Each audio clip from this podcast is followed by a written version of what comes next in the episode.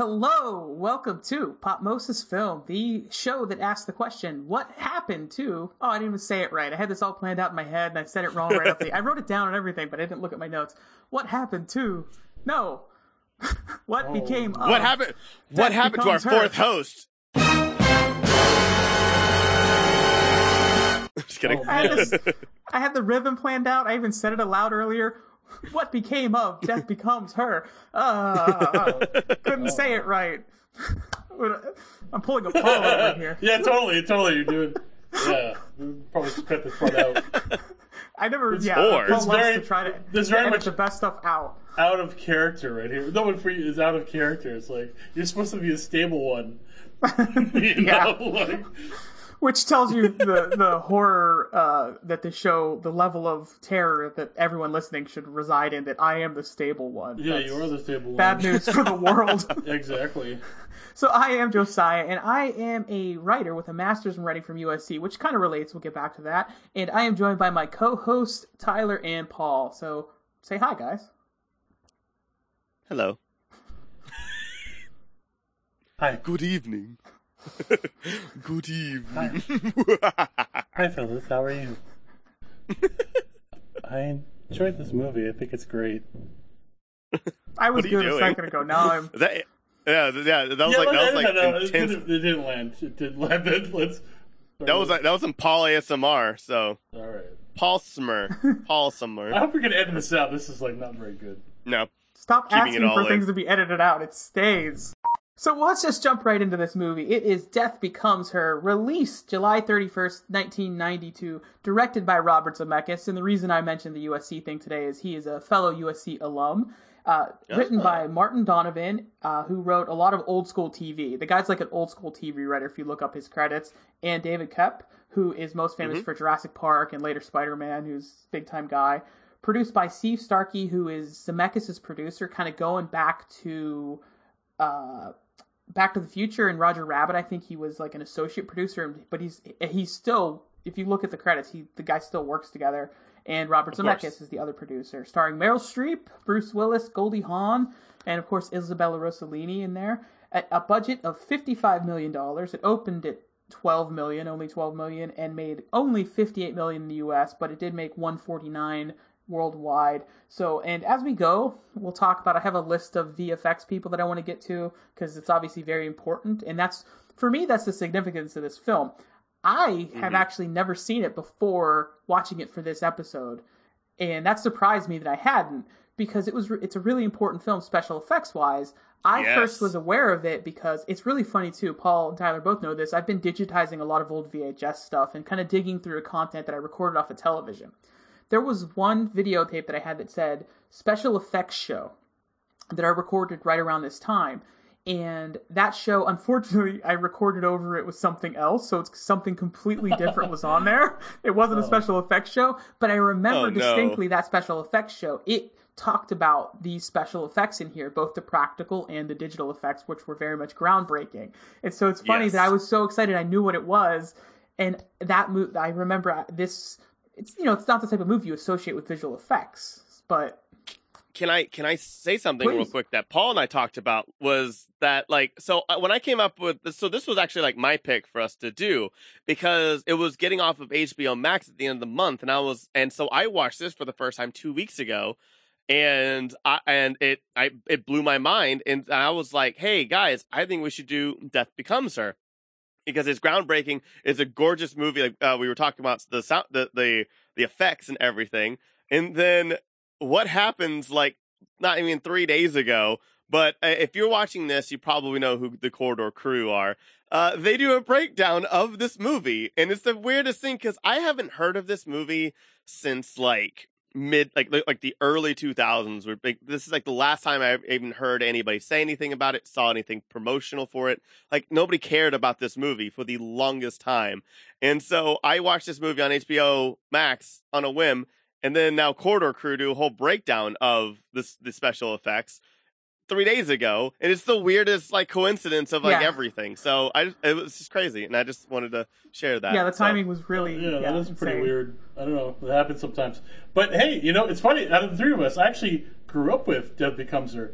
my parents had this on VHS, and I would watch it every once in a while, and I loved it. Uh, it's like uh, I just grew up with this movie, so I would watch it all the time, and like I didn't understand why it was good, but I loved it. I love the tone of it, how it's like Yeah. this dark sense of humor, and like I love how like you know when Meryl Streep or Goldie Hawn they die and like they kind of are flopping around or like trying to hold their head up. Oh. It's like all this macabre shit that happens in the movie that like uh, I was probably like twelve at, or this came out ninety two, right? So I was about eleven or twelve at the time when I saw it, and it just like it, perfectly my my kind of sensibilities. So yeah, I grew up with Death of the Her, and when like Tyler, uh, you know, mentioned like, hey, uh, let's watch Death Becomes Her, I was like, finally. A good idea from Tyler. like, I'm, I'm like, it's like, oh, good, good job. Like, I'm proud of you, Tyler. I did it. I, I did it, guys. You did it for once. For once. So yeah, no, I have to give you credit. It was a good movie. I really enjoyed it. No, it was a Yeah. great choice. It's funny though, like uh, for me, I, it's kind of and it's similar to Tyler, but even longer. I hadn't thought about this movie since it. I first heard about it in the early '90s when it was a big deal for these special effects, and I am so glad that I finally got to see it and experience it and really enjoy it. And even I was watching it, and Judy, she's like, "Oh, I've seen this movie a bunch of times," and she- like, like that never happens with these things. Judy has never seen something more than me, let alone several times. So that shocked me in and of itself. So I'm glad to finally experience this movie. One thing that just blew my mind of this movie, just right off the bat, I re I, I knew that Bruce Willis did some comedy, and of course he's shown up in some W- Wes Anderson movies. I never in a thousand years thought that '90s Bruce Willis would do this film, like, and it was refreshing. I thought he was like, I I, I thought he was great in this movie, and Oh, I I just huge huge huge mind just like my mind blown moment of just man I thought he was good, but I also thought he was the weak link because I feel I feel like it was Bruce Willis kind of sort of trying to play Woody Allen or something. So it didn't work as well as I would have wanted. But he's still good and he's funny. no. But- I love that. It's it's, Yeah. it's it's a weird it's a weird it's it's very much a weird choice for him to even do the movie Mm-hmm. like you said because he was you know pre Die Hard and we talked about Die Hard at length on a previous episode he was a comedy television actor and then by the time this movie comes out it's a, a veer back to that comedy direction where he is now a movie action star by 92 he is probably now one of the biggest stars in the world. And, and for Bruce Willis, it was an interesting choice. Kind of, he was the, basically one of the biggest action stars at the time. He was Arnold, Yeah. and he was up there with those guys. And here you have him going back to comedy, veering back in that direction, which is very much a surprising choice. So, Of course. and I didn't hate him, but I, again, I, I think, again, I'm calling him the weak link. But Yeah. it's because Goldie Hawn and Meryl Streep are so very good in this. So, so Agreed. very good. Uh, agreed a hundred percent. Absolutely. Absolutely. I, I think of it this way, though. I, I think as an ensemble, they're very strong, and you kind of need that straight man to make the ensemble between Meryl Streep and Goldie Hawn work. So I've got to see them as an ensemble. I think they work really well together.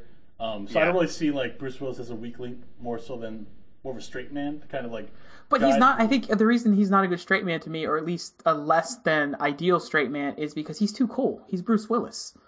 Well, the He funny thing is, exudes it. like this is the first like I saw Moonlighting at first when I was a kid, and then I saw this, and then I didn't see Die Die Hard until like maybe five years later.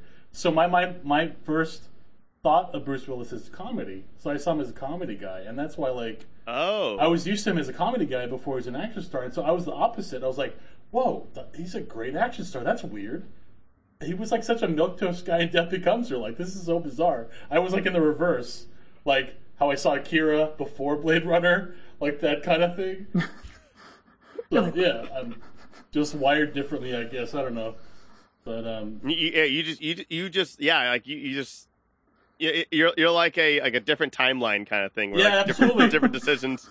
like what's that thing with the uh with alternate timeline?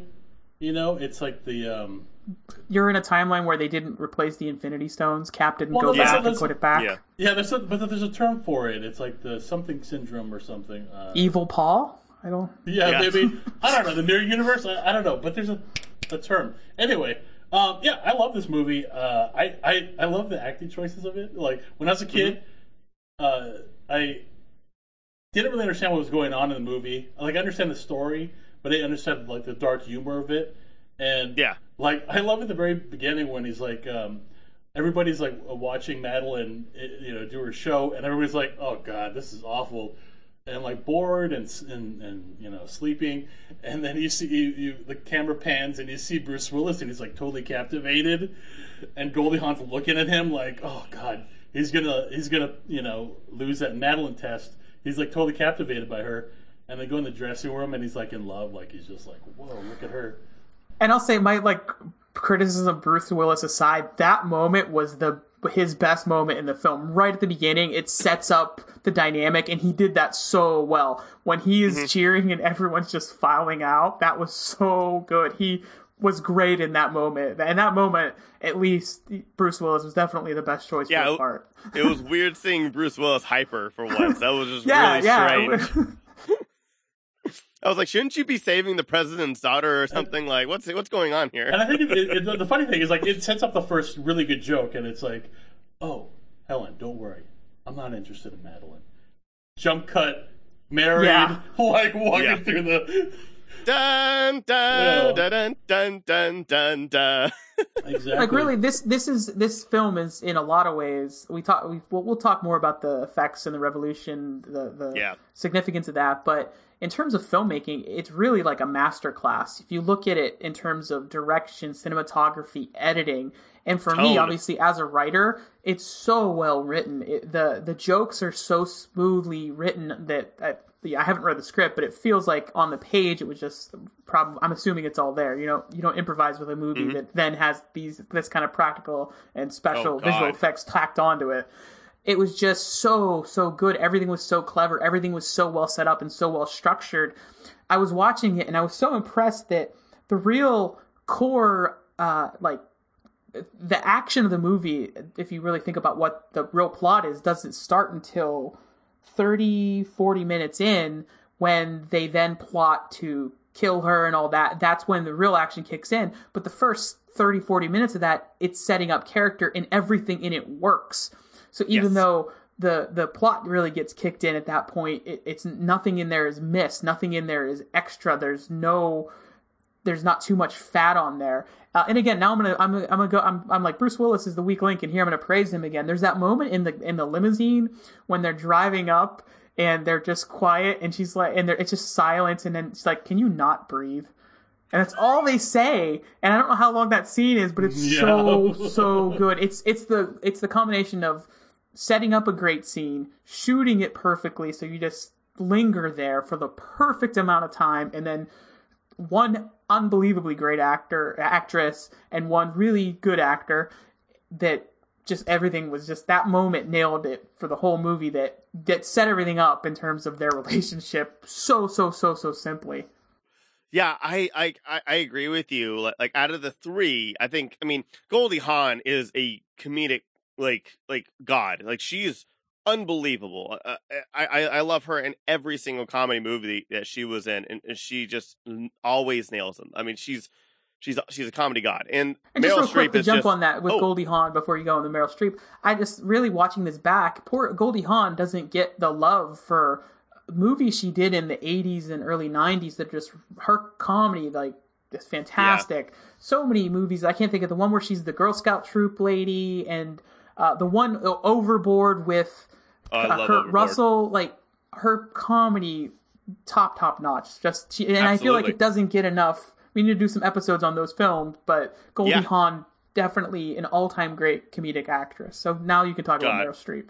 oh, you're fine. I would love to talk about Overboard. Um, and I, I, but like Meryl Streep was so fantastic in this film, where like I, I didn't really know that she did too much in comedy, but of course it was back then when she was getting started. I mean, of course she was, and uh, I mean, she also did a lot of drama stuff like back then. I mean, she did She, what, like was, I, what I think was- this is really I would say for her it's kind of the this is the Bruce Willis equivalent of oh I can do comedy too. She at this point probably won Hmm. like 57 Oscars.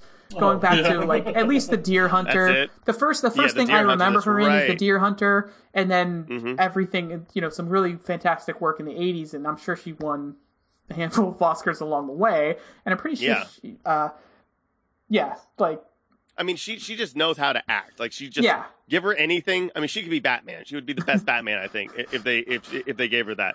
And but like I I agree with you. Like, I love Bruce Willis. I think he's great in this movie. But compared to these two Yeah. titans, like, yeah, he, you know, I I mean, here, Yeah. here's an example of Meryl Streep's acting is like uh, when she's at the um, the clinic, Chapal's or whatever it is. She's like talking to the receptionist, and she's like, uh, you know, we only can do this treatment once every six months. And she's like, oh well, it's about time. And uh, it's like, no, you were just here like two weeks ago. What are you talking about? And uh, so they have a, they're having a back and forth, and uh, she like approaches her like a kind of like a junkie almost, like she's like a addicted to youth and very vain. and she's like she's like bargaining and like it's it's an interesting scene how like she goes through a range of emotions, trying to use her charm. Like she's like first like trying to sympathize with her or like trying to draw sympathy, and then and then but she goes through a range of emotions it's like she's bargaining. She's like hey you know i can pay you whatever you want. Like let me have the treatment. And um and then she like the blocking is really good because like the, the receptionist she like moves aside and you see the guy that recommends uh the uh, fountain of youth people or whatever isabella rossellini's people. And um what i really like is uh how the receptionist she had like this fake french accent the whole time and as soon as the her boss is like, "Get the fuck out of here," she like has a, like a Brooklyn accent or something. Like this whole movie has like a really strong sense. it's like of everybody's so fake. Yeah, absolutely. There's just a really strong sense of duality, like the public face versus what the reality. You know, like Yes. so, and I think that's really interesting. And they carry that whole theme through the whole movie. It's very thematically rich, and uh, so I, I really enjoyed that. And uh, yeah, just that acting choice is like amazing though to be act like you know to apply like that sort of like junkie mentality or like that sort of to this is like just a, a, a great acting choice. Like just, yeah, like what, like just like I said, watching this is like a masterclass on many levels, like filmmaking, acting, even like for animation. There's so many acting choices that I like jotting down notes, like oh, I, I should do this, I should do that, because it's so great. It's like so, it's awesome. So And, and Meryl Streep in this in particular it was very much the whole movie. It's a throwback to like a Bette Yeah. Davis type of thing, and all like it's a very has that that vibe. Um, the Sunset Boulevard strong vibe of Sunset Boulevard was a great parallel to this movie. This is almost absolutely, it's it's almost like you could see this existing in the same universe as that movie. So Almost it's like just companion really cool to see you know. a modern I- a I modern a modern take. You know, that's now thirty years old, but a modern take on it. You know, I, I actually would equate. And no, I, I if I would have put this like in, in some universe, I would put this in the universe of Beetlejuice. Like, and I, I think like that what I was talking about before, where like we, you know, before we recorded, one thing I said, like when I was watching this movie, I was baffled. I was like, this is this is awesome. Like, I was like, who is this Tim Burton wannabe? and then when the credit came up on the end, because I missed the beginning credits, I guess, or I wasn't paying attention, and it says directed by Robert Zemeckis. I was like, oh, I was completely off. I was like, oh man, he's the guy that that Tim Burton wants to be, and and that was a weird thing. And so like with all, with the with the fantasy and the weirdness of it, and and um, hon- honestly, like the music sounded like I know it wasn't, or it wasn't, it Danny wasn't, Elfman? it wasn't Danny Elfman, right? I don't believe Like, so. it, I mean, it sounded like it. Like everything about this movie, it's like it felt so much like a Tim Burton movie, which I guess would have been a really big deal at the time after Batman, Batman Returns coming out the same year, uh, Beetlejuice, and a few other things. So like, I don't know, it's well, weird. the the tone of it definitely did. There, the music was very reminiscent of. I can't think of the movie, but again, it's like another. There's a lot of referential things that are throwbacks to these older course. sort of screwball comedies or these dark comedies that are from a bygone era. And this was definitely not the era for that movie, as you can see by Yeah. sort of what it did at the I mean, box office. It's, it's almost like a 30s like soap opera, really. The way the acting choices are, they can, they kind of go to caricature so that the dark elements can kind of be smoothed out and more accepted. Like you know, because you have spouses trying to murder each other and plan their demise and all this like really dark material, but they balance it so well because these act these actors go to caricature and like you know like you have uh, Goldie Hawn she's eating Cheetos and like there's all these cats all over the place and she's like watching as like Goldie Hawn or uh, Meryl Streep dies in the, in the video, but it's like very like ex- like very exaggerated, but they do that just like kind of balance things out, and I, I think it's like I don't know. This movie's amazing, and I'm kind of gushing. Yeah, of course. yeah, you know, you know what? It, it's this is so sad. I didn't know this because I love both films. Uh, I, I was gonna say like a lot of it also reminds me so much of *Romancing the Stone*, and uh, of Robert course I look it up, Zemeckis. and that's also a Robert Zemeckis film. Oh, yeah. So um, Robert so- Zemeckis and- is really. Uh, it's funny because one thing that I mentioned the USC connection. I, I just looked up. He he graduated from SC in like '72 or something like that, and I I never equated him as being as closely connected to the Spielberg. Even though Spielberg didn't go to SC, he's essentially one of the SC guys because he hung out with John Milius and all these other guys like George Lucas, obviously. Mm-hmm. But those guys were just a few years earlier in the late '60s. But if you look at Zemeckis' career, it is really very Spielbergian in terms of the types of movies he does and the range of movies he does. And then the thing about Zemeckis, though, is he is always pushing special effects boundaries in movies you might not think about it. Roger Rabbit, for example, I, I loved as a kid, and I didn't think of it as a, a groundbreaking special effects thing. I just thought, whoa, cartoons and people, great. And that was revolutionary for what they were able to achieve. And then this movie, and obviously later on, even with like Beowulf and Polar Express, not Yeah. necessarily my favorite. Polar Polar Express is not my favorite Christmas movie, but what pushing the boundaries of the motion capture and all that stuff that then Spielberg would later use in Tintin.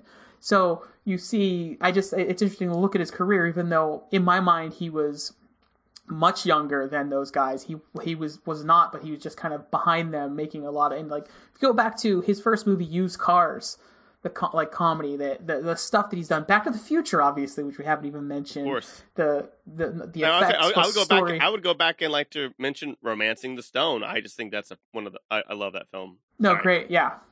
Like, Yeah, yeah. Like Robert Zemeckis very much has like a, a Spielbergian kind of style, but No, but again, adds his own but- flavor to it. And But what Tyler said is very, very, very true.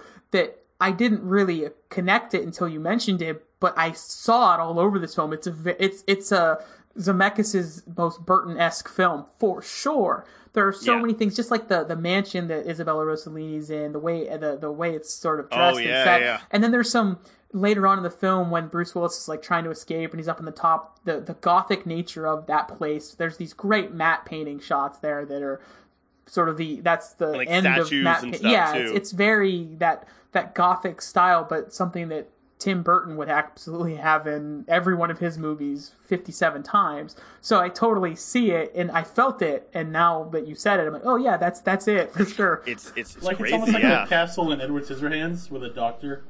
Like, Yeah. with the price. It's kind of Mm. like that a little bit, and um, stylistically, like uh, yeah, Ty- Tim Burton is one. no if it's in any universe it's in the universe of edward scissorhands i like that Bring- Yeah, I, I, I actually, yeah, I, I, I always forget about that film. I'm not gonna lie. Um, no, absolutely. I, I, I think with like this, I, I think why, like, I, I can't believe this movie is not as of a big of a deal as it is. I can't believe people are still not like honestly like kind of talking about it. There's a lot of other movies from the '90s that people talked about that were that were that were very groundbreaking, and I cannot believe that I have not heard or even thought about this film. You know, I, remember saying the one scene where Meryl Streep snaps her neck back.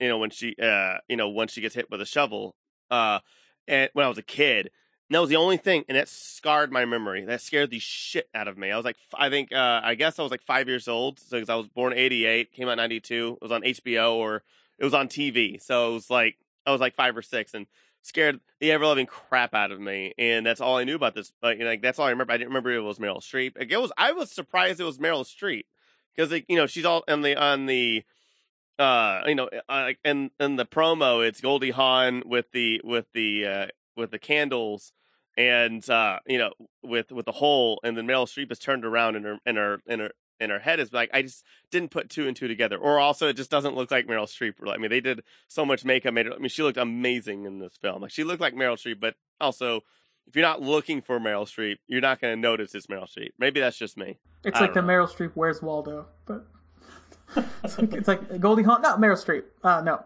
I, I, I Bruce was gonna equate her maybe to- maybe it's like Brian Cox, where like like they always look different in every single movie. Like her and Julie and Julia, and then Iron Lady, and then like Mamma Mia, and then like Into the Woods. She's like, is this the same person? I And think that just Brian speaks though is, like, to uh, Meryl Streep though in particular. Like this is very much, at least at that time in particular, this is very different than what she had done before it. So it definitely Yeah. is. And then and then because Meryl Streep is Meryl Streep, when you watch Meryl Streep, you forget it's Meryl Streep. she Yep. is so transformative as a performer that you forget that it's her. Like Goldie Hawn is a great comedy actress, but you're aware it's Goldie Hawn. Bruce Willis, the same thing. Their personalities are so they're they're so big that that is almost what takes over. Not in a bad way at all, yeah. but with Meryl Streep, she is such an actor that just becomes whatever she's playing. She's like Daniel Day Lewis and her are probably the most best two parallels. They become the character that they are performing. No, I, I, agree. There there are some actors like like a lot of the actors like Goldie Hawn, like they're just like, listen, you're gonna do this great, you're gonna do the job perfectly, but we just want you to be Goldie Hawn because that's what sells tickets. Where Meryl Yeah. Streep, Daniel Day Lewis, uh, Timothy um, Spall, like people like that who they just cast as like, listen, I don't want them to know really who you are. Just like just become something. And like that's what they do, you know, like and uh, Joaquin Phoenix, like that's why they're called character actors. Where I think the other ones are just like they're actors that do an amazing job. I'm not trying to knock them at all. It's a two. Di- I feel like it's two different kind of styles. And the thing about Meryl Streep is like she could be character actor and a leading actor. You know, like she could do both. Mhm.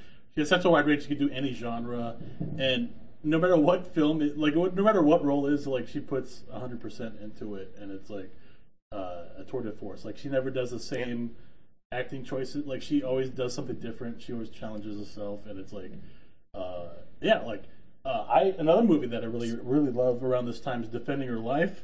It's one of those movies that kind of like was lost to time and few people not many people Yeah, I don't know know about. that one. And uh, I love Defending Your Life so much, and I hope we do that. We cover that one as well because Meryl Streep and um, Albert Brooks are amazing. Oh. Albert Brooks. Um, yeah, I just uh, you know one thing that I really like. There's a there's a particular line that I really like the how Bruce Willis they called him in and uh, he was being beeped and he goes in the office like, hey man, we need you. Um, we need to fix this situation here. And uh, they're like, oh, you know, he died, um, you know, while he was having sex with his. Um, this guy died like when he was having sex with his like maid, and she was like 18 and he's like 60 or something. And uh, and they go, um, I like how that's the detail. I like that that's the part that you go into Oh, great uh, detail. no, no, because you see, you see, but you see, you see the guy's face, and it's like twisted, like in, like he's like really excited, and and they go to, they say to him like, hey, you can't give him any character, uh, you can't give him any character depth. People need to recognize him, and that's such a, like a, a, a good throw uh, throw line through like the whole movie that like, uh, you know, everybody's kind of like dead inside, like you know, Bruce Willis before even he doesn't die, but he's like kind of dead inside and kind of going through the motions Mhm.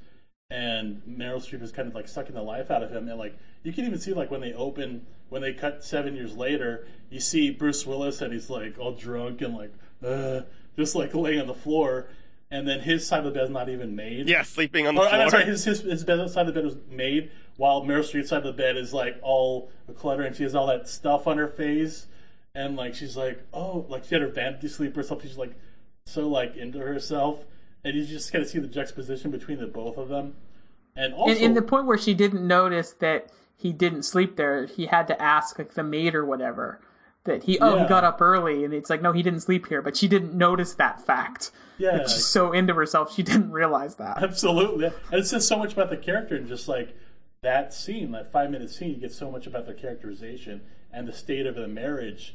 And you know, like a couple minutes ago, you saw him all gush over her, like, "Oh, oh my God, Madeline!" Like, you know, he was so excited, and uh, so it, it's there's like so much going on with this movie, and it's just it's uh, I love talking about it. Uh, uh, no, no, I know. I, I'm so sorry. I, the way you're describing like how fast the beginning of this movie is, I'm imagining.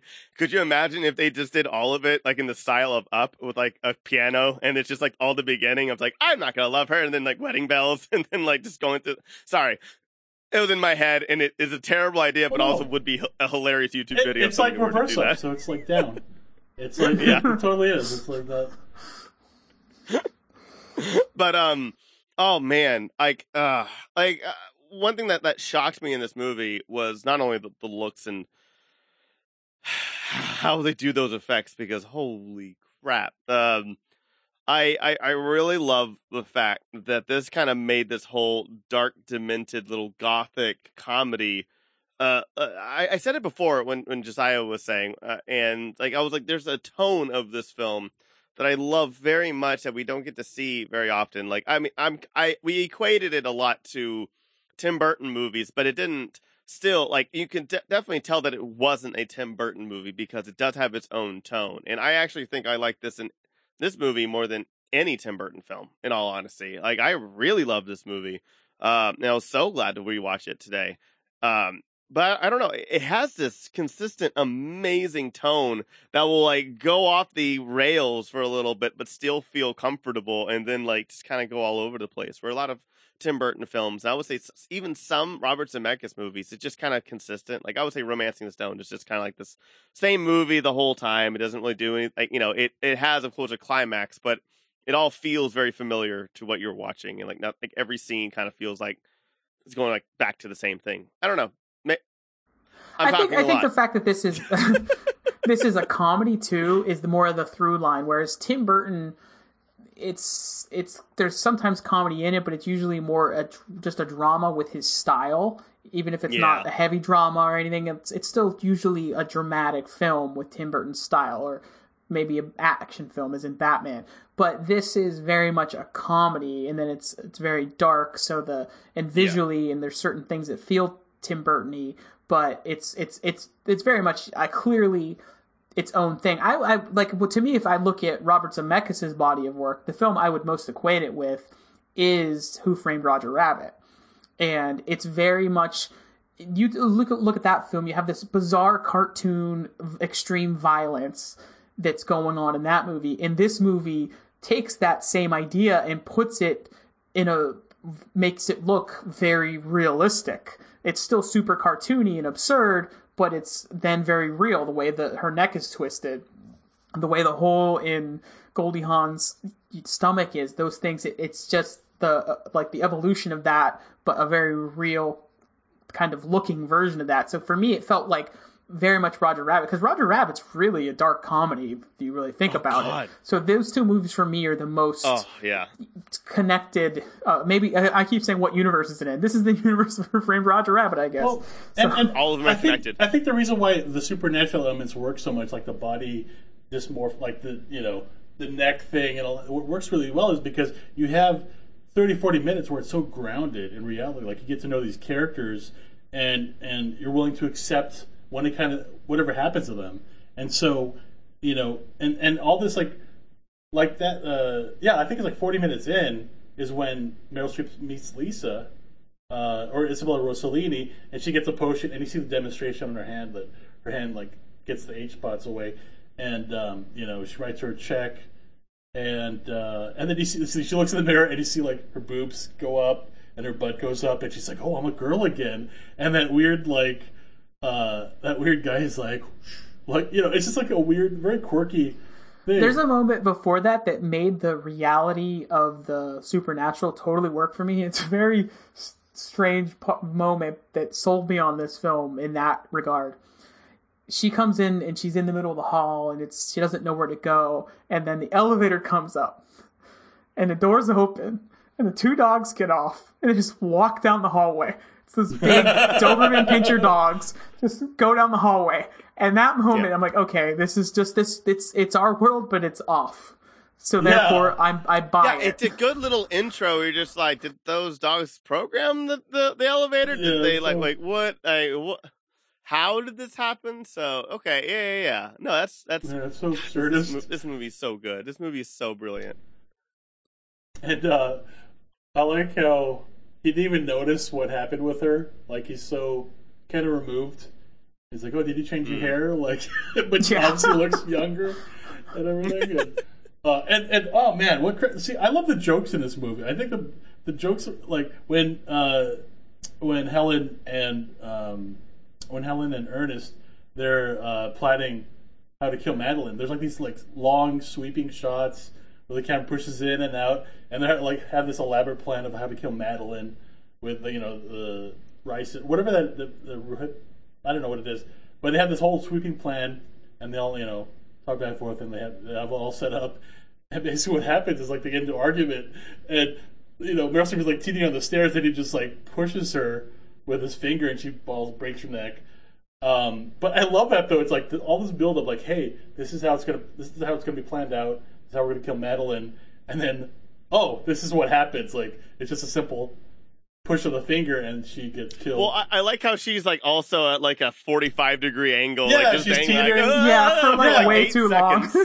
yeah, it's very cartoony. she would you know, either like- totally got her balance or f- fell at Yeah. that point, but you're you're there in that moment and you And- buy it because the movie sets it up so well.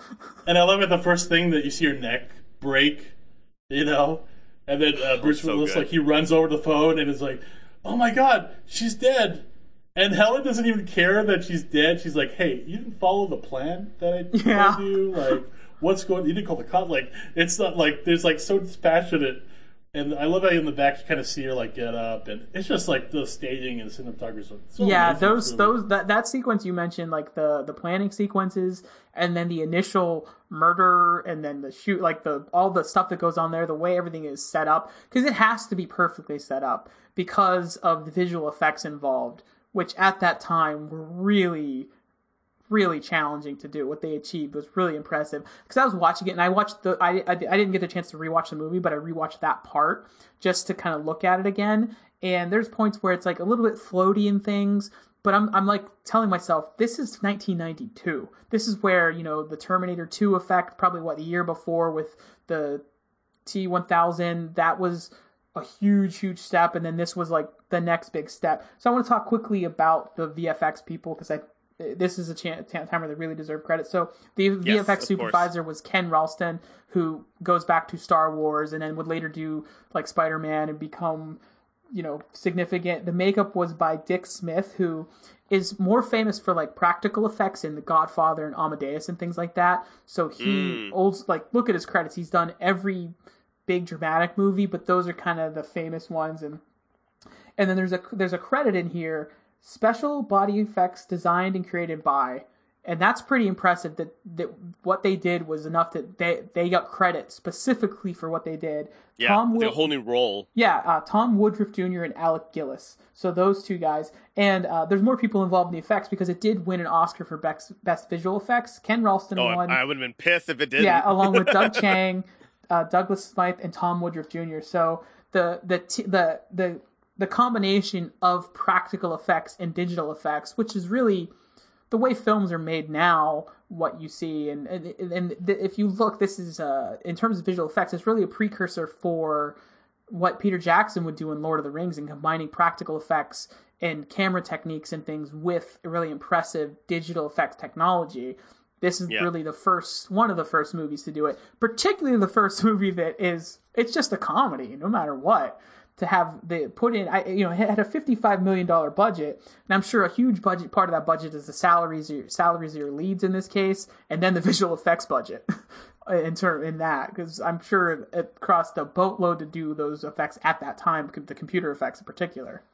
to connect this to connect this episode and what you're talking about with Alec Gillis to a past episode, um, Alec Gillis who did who who got the credit for you know for doing the body stuff uh, is also the person who uh like he's credited for Goro in the Mortal Kombat movie. Oh wow! Didn't even realize Oh, it's all that. connected. Yeah, I just saw I'm The- on the- his uh, my yeah. fa- my single favorite thing about that movie by a mile. That- yeah, that's that's that's so crazy. Sorry, I'm sorry, Paul. I didn't mean to cut you off.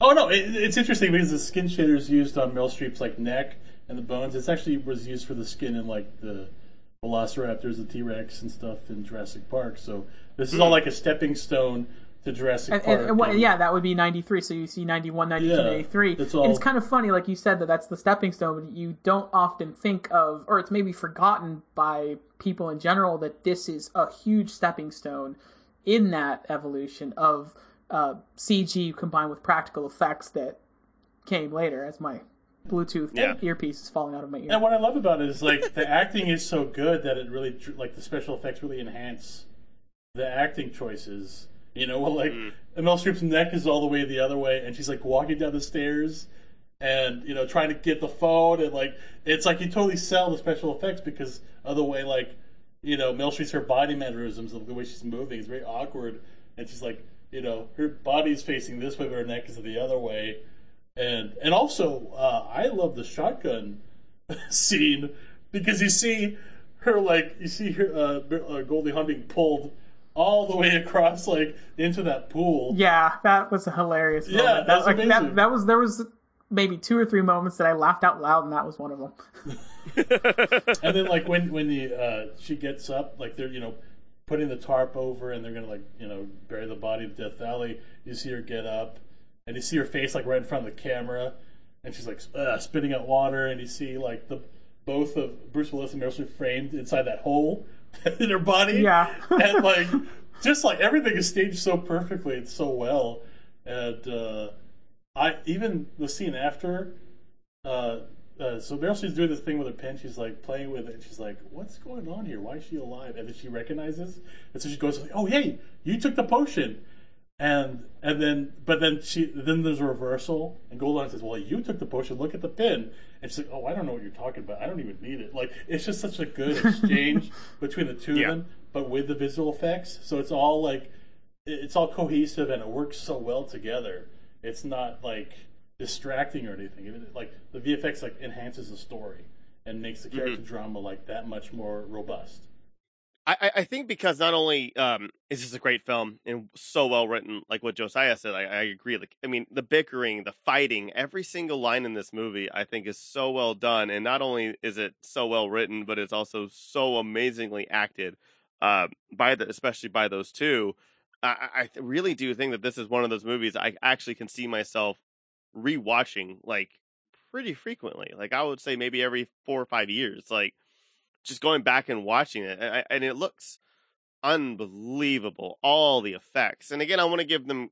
Uh, I- really love their videos. I want to give them some credit, but I, I would definitely check out the Corridor Crew um, breakdown where they talk about how they do some of these scenes, including the neck, the neck back, and also the big hole, and with Goldie Hawn coming out of the, uh, you know, out of that little fountain. So, anyway, yeah. And just like elements like that, adding that water in makes that that much more complicated. All these things, it's particularly that's complicated now, let alone Yeah. at that time. That that just the great thing about the movie though is the visual effects serve the story.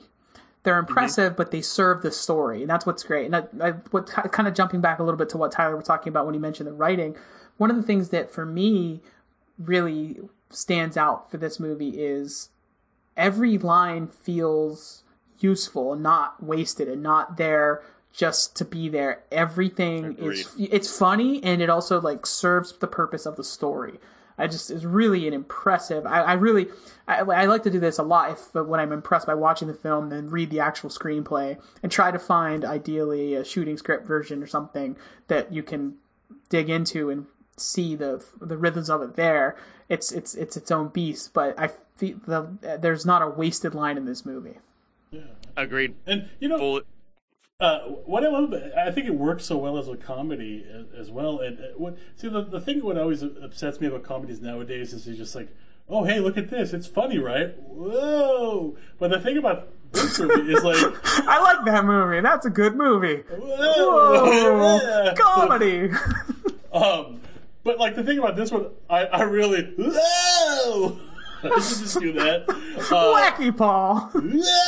Whoa! I'm wacky. I'm lucky. I don't know. Uh, but you know, uh, so I, I like the doctor scene so much because, like, she takes her to the doctor. She's obviously dead. He checks her temperature, and she's like, "Oh, you're below eighty. Uh, what?"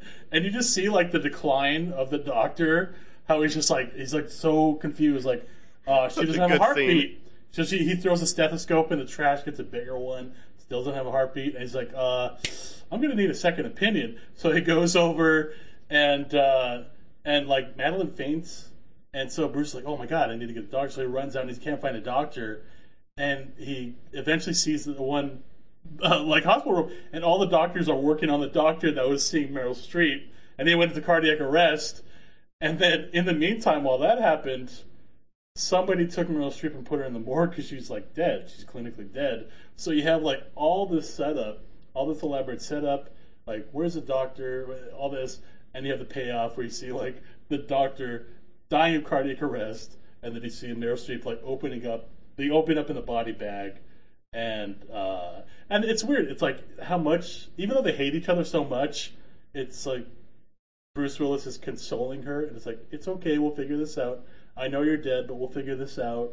and you know this is a miracle, and like the lightning flashes in the in the in the, in the aviary or whatever on the top. It's like it's like everything's like perfectly staged, set up, payoff, and that's what I love about this movie. It's like everything's set, like even the um, when Madeline and Helen are trying to uh, get him to drink that um, drink the scotch laced with that the the roofies or whatever it is, and because they wanted to like take the potion too, and you know that set up from previously when they did that they set up that whole uh, uh, plan of how to kill Madeline, you know, and so you know that this is what they're doing, and when you see him like spill a lot of it, and, it, and it's like oh my god, you see you've seen the plan like you know uh, fail, and then he like gets hit with a vase, and he's like, "Oh yeah, metal what?" Like nothing. Like he's just used to that kind of emotional abuse, and then he almost falls down the stairs, and then they grab him, and I don't know. It's just like so great. It's just like so, just a fun movie and really Yeah. dark, and I, I love it. I, you know, actually, while you were talking about the hospital scene, you mentioned this before, but I actually want to change on what you had said. You said that this reminded you of a lot of 30s, uh, 30s dramas or just 30 films. I actually am now thinking from like the events and how fast everything kind of goes in the hospital, and actually, really kind of throughout the entire film, it's very Marx Brothers y where like everything's just going by really fast and it's like really, really ridiculous and really over the top. Like obviously, you know, like That's it, yeah, somebody is in it's the like morgue hearing her. It's that screwball Yeah. comedy genre kind of thing. So Yeah. the Mar- and the Marx Brothers, I think, fall into that. It Just Yeah, that, Yeah, like, and but so- it has a very like soap opera feel to it as well. Like how everybody's very dramatic and they hate each other, and they're you know like it's so escalated. But also, it's it's in a way, it's kind of like a precursor to like Arrested Development and a lot of the other TV comedies where they do the jump agree with cut. You know, the jump cut to like a plan and then it fail. You know, like it's it's so this movie is like it's a it's like a forgotten gem, but it's like so influential in in like it, it inspired you know like the visual effects inspired dark Jurassic comedy, yeah. Park. Uh, as far as comedies, it's it's amazing. Um, and one movie uh, in particular that I was thinking like, what movie does this inspire? It totally inspires Forrest Gump, which came out in '94, because these characters are chronicling their whole life, like the whole um, interaction between the three of them, and how like Bruce Willis is being pulled apart by both of them, you know, as he's married to one, then married to another. But you see the whole life from when they're like in their late twenties all the way till after death, and so it's like you're chronicling the whole life of all these three people, and uh, it's interesting how like the disdain and hatred of Helen and and uh, and Madeline, like that's what they thrive off of, and Bruce Willis is like the pawn that they play against each other, and and and in the meantime, like they suck the life out of him based on the interactions they have with Bruce Willis. Um, but yeah, I mean, I, so I Goldie Hawn is Lieutenant Dan. Yeah, I'm so confused. But yeah, Well, no, I I, think, mean, but I think I, it, I, I'll say this too. Like, there's definitely a parallel because Zemeckis obviously did Forrest Gump, and the effects that he used here definitely were then the bar was even raised with that specifically Oh with Lieutenant God. Dan and with uh, the JFK. historical inst- inserting him into the historical scenes with Forrest. Those things it it pushed things for sure in that regard. Absolutely. thousand by percent. like compositing the face onto, you know, and changing the lips and everything. That that was like, you know, what they kind of did here, but in different. Mm-hmm. Because I think different ways. structurally they're very different movies. Because this this movie, even though it does chronicle a fairly long period of time, it's like it's here briefly in the past, and then it's the present is Yeah, you know, I- like, the whole 1990, point. The whole point of the movie is. is. for them to be eternally young. So Yeah. for them to not do a long span of time, that would be a really weird movie. yeah, and then Like, jump I want to it- live forever. it And the jumped movie thir- takes place it in jumped three like days. 37 years later, which would be like six years from now. I think I did the math. I, don't- I forget. It'd be like 2026 or something like that. 2027. But yeah, I mean, oh man, But I mean, what the I- thing, I- the thing I, I like is that he's really good at world building. Like, there's this whole world course. outside of these characters, and you're just, you know, watching a snapshot of these, of these characters' life. And even though the snapshot is like I don't know, 50 years or something like that, uh, you know, it, it's it's like it's just. I mean, I, I love the fact that they go to his funeral and he's like 80, like he dies, and they're like, yeah, you know, at 50, nobody really before 50, nobody really knew anything about him. but yeah, he's a funny guy. Like people, and he's inspired so many different people. He became like this famous doctor, and he like he's an adventurer and he's a funny guy and all this stuff. And like you didn't see that when he was with them. Like they just sucked the life out of them, and it's just like an interesting concept to have in a dark comedy. It's like this whole like uh, you know marriage as a way of like uh, almost like a parasite. Like it's like this. I, it's just a, it's such an interesting movie. Uh, I, I just I love. So since we're at that point, we're talking about the end, and you mentioned marriage. I am married, and I didn't watch the whole movie with Judy, but I watched probably the the last half of it with her. She was busy working, and then kind of joined me to watch the rest of it. But as she said, she as I said, she'd seen it before, and she's kind of like doing other stuff as watching it. But she kind of stopped at that sequence because the end, very end of that movie, when they then leave the the, the chapel and walk down the stairs and they're fighting with each other and they fall and completely essentially explode and are in pieces all over the floor.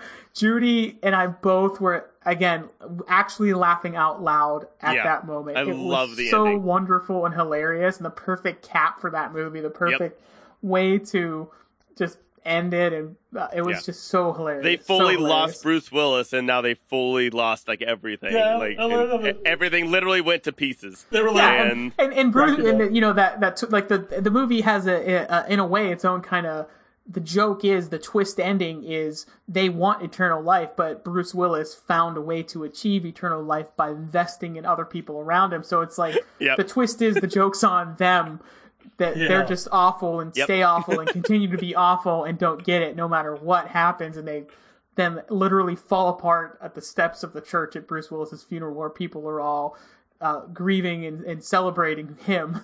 Yeah, they're like hollow inside, like mannequins. You know, because if you look inside the book, there's like nothing. There's just gray, Yeah.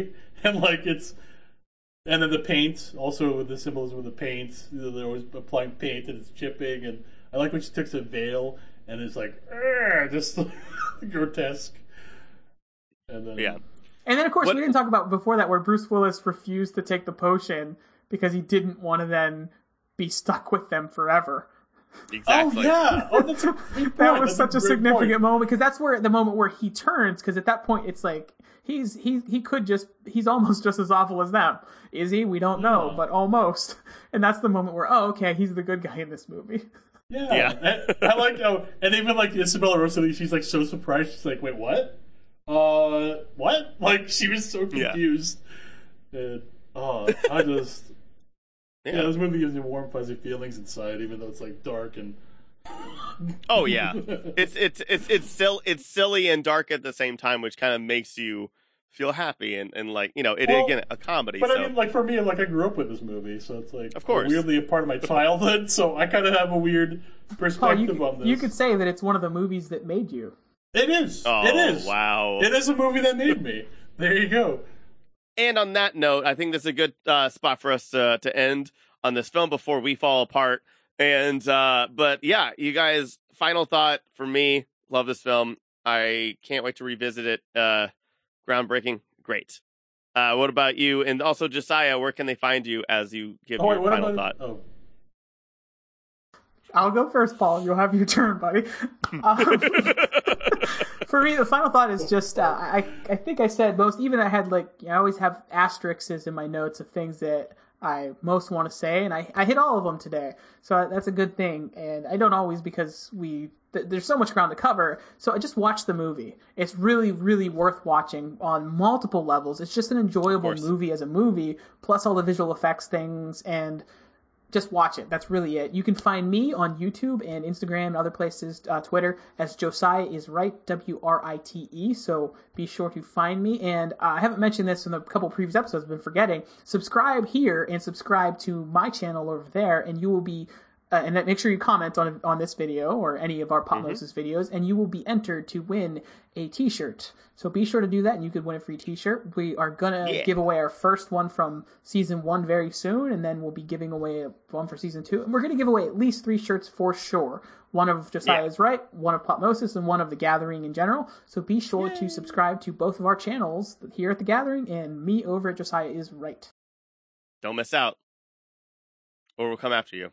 And you'll break into pieces. I'm kidding. I'm not threatening anybody. I love everybody. No, that was real. I it that was a real it was dark. That It was was dark. Like this Dark, film. Dark, dark areas, Tyler. Oh man. Yeah, death became of This me. movie, yeah. So yeah, uh, as as for me, my final, I, I uh, highly recommend it.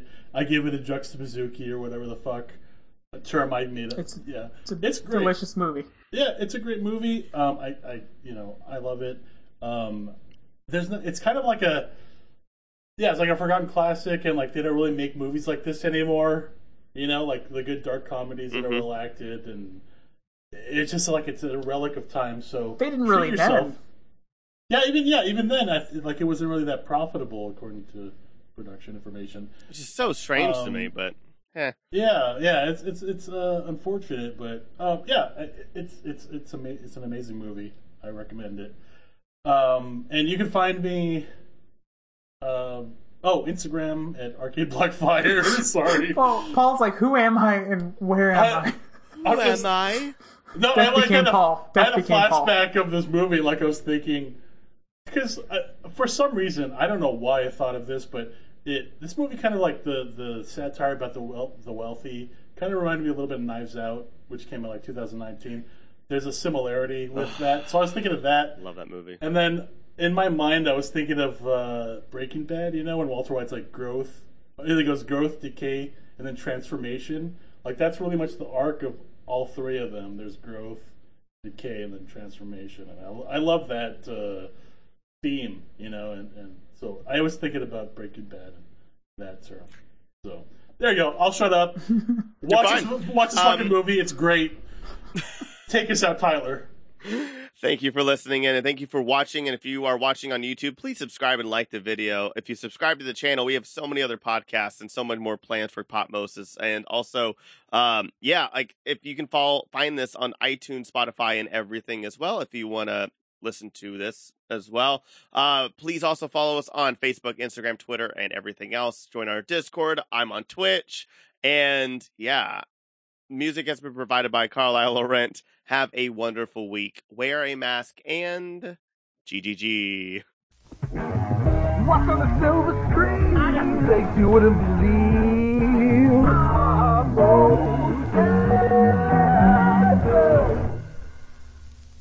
Grand Geek Gathering